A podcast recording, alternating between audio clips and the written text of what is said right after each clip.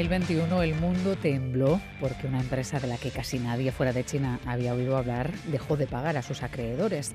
Era Evergrande, una de las mayores promotoras inmobiliarias del país. Tenía una deuda de unos 300.000 millones de euros y muchos temieron un contagio similar al que se vivió tras el escándalo de Lehman Brothers. No ha sucedido, pero es verdad que el culebrón ha continuado y ahora un tribunal de Hong Kong ha decretado su disolución. ¿Qué ha sucedido y qué supone este paso? Le trasladamos nuestras dudas a Sigor Aldama. Es periodista especializado en economía y en Asia. Sigor, Gabón. Gabón. ¿Qué tal? ¿Todo bien? Sí, todo bien. Bueno, ¿qué supone a efectos prácticos que el Tribunal Superior de Hong Kong haya ordenado la liquidación de Evergrande? Bueno, pues a efectos prácticos supone que Evergrande en principio tendría que desaparecer, tendría que entrar en un consejo, en un eh, sí, eh, un consejo para bueno, con todos los acreedores para decidir qué tiene que hacer con todos sus activos, venderlos y pagar todo lo que pueda pagar, eh, pues bueno, pues para, para acabar ya con, con su existencia, ¿no? Es, es un proceso judicial en el que los, los, jueces de Hong Kong han dicho que ya está bien. Eh, había varios procesos judiciales abiertos desde el, desde el 2021, cuando empezó toda la crisis, porque lógicamente pues, la gente y las empresas a las que Evergrande debía dinero pues, querían, querían cobrarlo. ¿no? Y, hmm. y ese concurso de acreedores eh, requería eh, bueno, pues diferentes procesos en diferentes lugares, ¿no? Porque al fin y al cabo China es un país, eh, Hong Kong es parte de China, pero eh, bueno, se rige por unas normas completamente diferentes, tiene un sistema judicial diferente Hong Kong y entonces el Tribunal de Hong Kong ha dicho que ya está bien, que se le había dado tiempo a Evergrande para presentar un plan de reestructuración de esa deuda, para hacer un, un plan en el que Evergrande tenía que hacer, pues bueno, al fin y al cabo una forma, un plan para, para, decir qué es lo que pensaba hacer con sus cuentas y cómo pretendía pagar a esos acreedores. No lo ha hecho y entonces eh, los jueces han dicho que, que no, que, que, ya está bien, eh, han nombrado unos administradores para que sigan todo este proceso y eso lo que hace es quitarle el, digamos, el control de la empresa a su fundador, a Hui que además está siendo investigado en, China por diferentes eh, supuestos delitos, ¿no? Eh, porque ha estado haciendo más o menos lo que quería con, con la empresa. Así que, bueno, habrá que ver si, si Evergrande mm, de alguna forma, pues bueno, eh, intenta ir por otros derroteros, intenta salir por otros lugares o por conseguir alguna otra vía en China para no para evitar su disolución, pero si, si no es así, pues yo creo que esto es algo inevitable y Evergrande pasará de ser la mayor inmobiliaria de China a, al mayor fiasco del sector inmobiliario en China. Claro, ¿y quién se está preguntando, Sigor, cómo se ha llegado a este punto? ¿Cómo quiebra una empresa de este tamaño? Porque, claro, hace unos años eh, ya se habló de un posible estallido de la burbuja, mm, pero entonces dijeron que parecía impensable, pero es verdad que en los tres últimos años ha ido cuesta abajo, ¿no? No ha habido forma de frenarlo. Sí, yo creo que mm, para explicar qué es lo que, lo que pasa con Evergrande, lo mejor es explicar cómo se compra una, una casa nueva en, en China, ¿no? Eh, porque es bastante, es bastante diferente de, de, cómo se hace, se hace aquí, ¿no? Y aquí normalmente lo que, lo que alguien que compra un piso eh, o una casa sobre plano hace es, bueno, pues pedir un presupuesto, eh, ver cuál es el proyecto, recibe un calendario de pagos por parte de la constructora, del promotor y eh, va pagando el, piso según va avanzando la propia obra, ¿no? parece bastante lógico. En China, sin embargo, lo que se hace es, sobre el propio plano, se paga el 100% de de la obra y, ese dinero, el problema es que muchas veces no va a financiar esa obra, va a financiar, por ejemplo, la compra de suelo para otras promociones o incluso la construcción de otras promociones que ya estaban eh, apalabradas y que ya estaban pagadas de antes. ¿no? Entonces, así lo que se va haciendo es una especie de, trama piramidal mm. ¿no? Eh, que funciona perfectamente siempre y cuando el número de quienes estén comprando nuevas, nuevas casas crezque, eh, crece. Y sobre todo si además lo que crece es el precio de la vivienda, lógicamente. El, el sector está expandiéndose rápidamente y entonces, pues bueno, siempre hay más gente eh, que pone su dinero y que, bueno, de alguna forma está pagando las casas de otras, de otras personas o incluso el suelo sobre el que se va a construir eh, promociones de, de, quienes más adelante decidan dar ese paso. ¿no?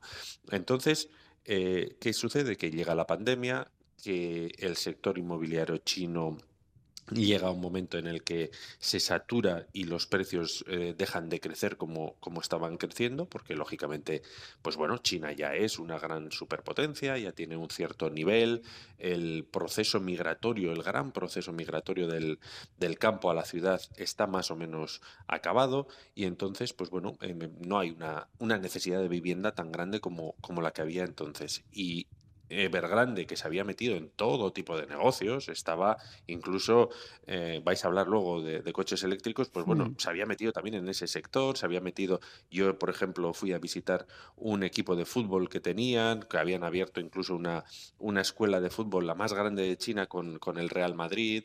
Bueno, estaba en todas partes, ¿no? o sea, no era que la patrocinase, sino que digamos que la tenían, ¿no? La escuela de fútbol. Sí, sí, sí. bueno, era una, una escuela de, de, fútbol enorme, ¿no? y que llevaba su, su nombre. Y, y, entonces, ¿qué pasa? Pues que, que tenían una ambición desmedida todo, todo fue bien durante el tiempo en el que el sector pues, estaba creciendo por encima del 10, del 20%, pero cuando ya dejó de crecer tanto, pues empezaron a verse las costuras ¿no? de, de este negocio y todo lo que bueno, pues no estaba saliendo tan bien, porque el coche eléctrico es verdad que en China es un gran negocio, pero en el caso de Evergrande pues no ha salido bien.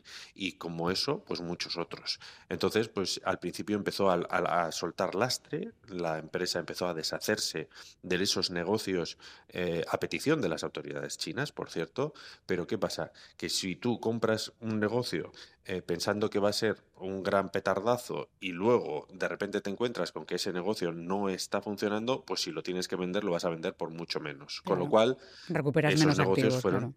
Eso es, esos, esos negocios fueron eh, se convirtieron también en otro lastre para las cuentas y al final pues bueno, en una auditoría salieron 300.000 millones de, euros en, deuda, ¿no? Y, bueno, pues eh, hubo un momento en el que Evergrande ya no pudo hacer frente a esos, a esos bonos y entonces ya pues eh, se cayó el, el castillo de naipes. Eso es ya, esa deuda hace imposible, es un lastre tremendo que es imposible reflotar. reflotar. claro, las estructuras piramidales también tienen este riesgo de cuando para el crecimiento, ahí te atrapa a esos últimos que han metido su dinero y que no van a ver su vivienda, que entiendo que serán muchos. La construcción Sigor aporta en torno a una cuarta parte de todo el PIB de China, lo que al menos desde fuera parece una barbaridad. ¿Qué es lo que pasa? ¿Por qué? No sé si también tienen problemas para acceder a la vivienda o cómo es posible que, que sea tal porcentaje del PIB?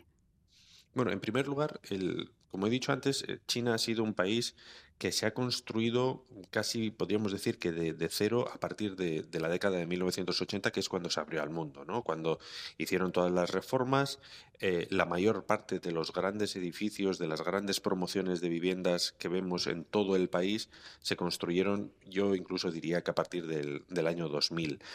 Entonces, eso ha coincidido con esa gran migración de en torno a 300 millones de personas, más o menos, que, dejaron el campo para trabajar en, en, las ciudades y que, lógicamente, pues necesitaban vivienda, ¿no? Entonces, hubo un, un gran boom del, de la construcción, una, bueno, pues un boom que además estaba alentado por el, por el gobierno porque eh, era una forma de dar empleo a mucha gente que no tenía una gran cualificación, ¿no? Gente que venía del campo a la ciudad, pero que no sabía, pues no tenía, no tenía estudios, en gran medida porque, bueno, con toda la revolución cultural de, Mao se impidió ir a la universidad, se impidió ir al instituto y, había una, una, generación pues muy poco formada a la que había, dar, había que dar de trabajo.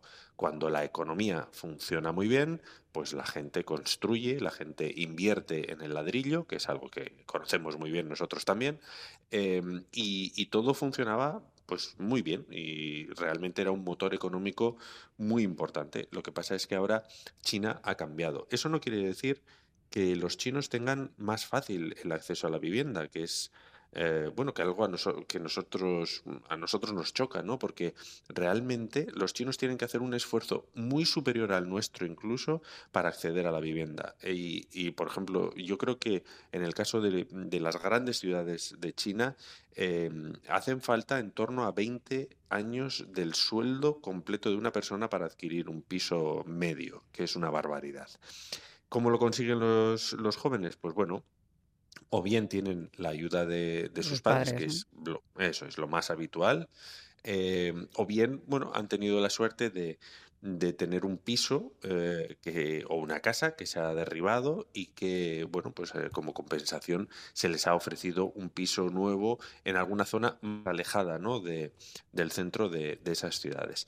Y, esto hace, bueno, está teniendo muchísima, está provocando muchísima tensión en la juventud y es una de las razones más importantes, yo creo, en la caída de la natalidad en, en China, porque acceder a la vivienda supone, bueno, pues un esfuerzo económico grandísimo y si a eso sumamos pues el esfuerzo económico de la crianza, sobre todo teniendo en cuenta que le da muchísima importancia a la educación, pues eso no es, no es mm. compatible, desafortunadamente. Eh, Sigor, muchas de las promociones de Evergrande entiendo que estaban en construcción. ¿Qué va a pasar con ellas y con sus compradores? Que no sé si, en vista de lo que estabas contando, muchos de ellos eran jóvenes. Pues sí, eh, eh, la verdad es que no se sabe qué va a pasar. No se sabe si el gobierno tomará cartas en el asunto y decidirá terminar esas promociones, em, si se pondrán en manos de otras promotoras porque Evergrande no es ni mucho menos la única que tiene problemas. Country Garden, que también es una de las más importantes, está en una situación un poquito mejor, pero no mucho mejor.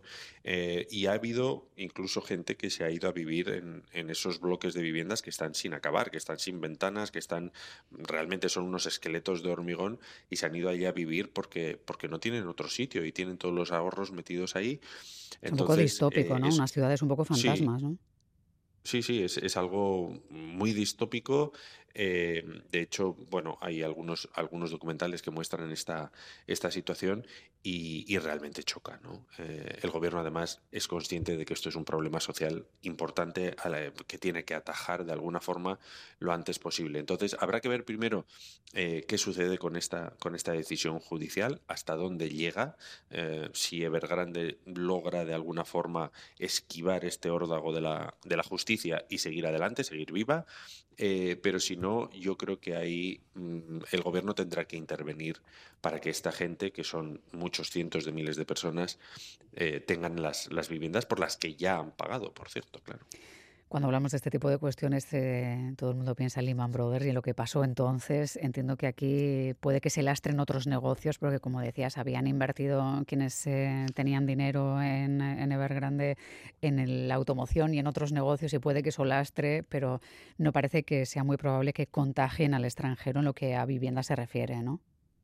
No, yo, yo en, en su momento, cuando todo esto estalló, mm, y, la gente empezó a ponerse nerviosa, ¿no? pensando en que eh, China al final es la segunda potencia mundial, a ver si va a provocar otro, otra crisis financiera como la de Lehman Brothers. Yo creí que no y sigo pensando lo mismo porque Evergrande es una, una empresa enorme, pero la mayor parte de los, de los negocios y la mayor parte de los inversores, y este, cuando digo la mayor parte, estoy diciendo que en torno al 90% o incluso más, son chinos. Entonces, hay muy poca conexión con el, con el resto del mundo en este, en este sector, en el sector de la construcción china, y por lo tanto, pues es evidente que va a haber algunas empresas, va a haber posiblemente algunos individuos que se verán afectados porque invirtieron en Evergrande pensando que era un negocio mm, fabuloso, eh, pero no va a haber ese, ese contagio que hubo con, con Lehman Brothers, precisamente pues porque nosotros sí que tenemos muchísimo contacto con, con Estados Unidos, Estados Unidos además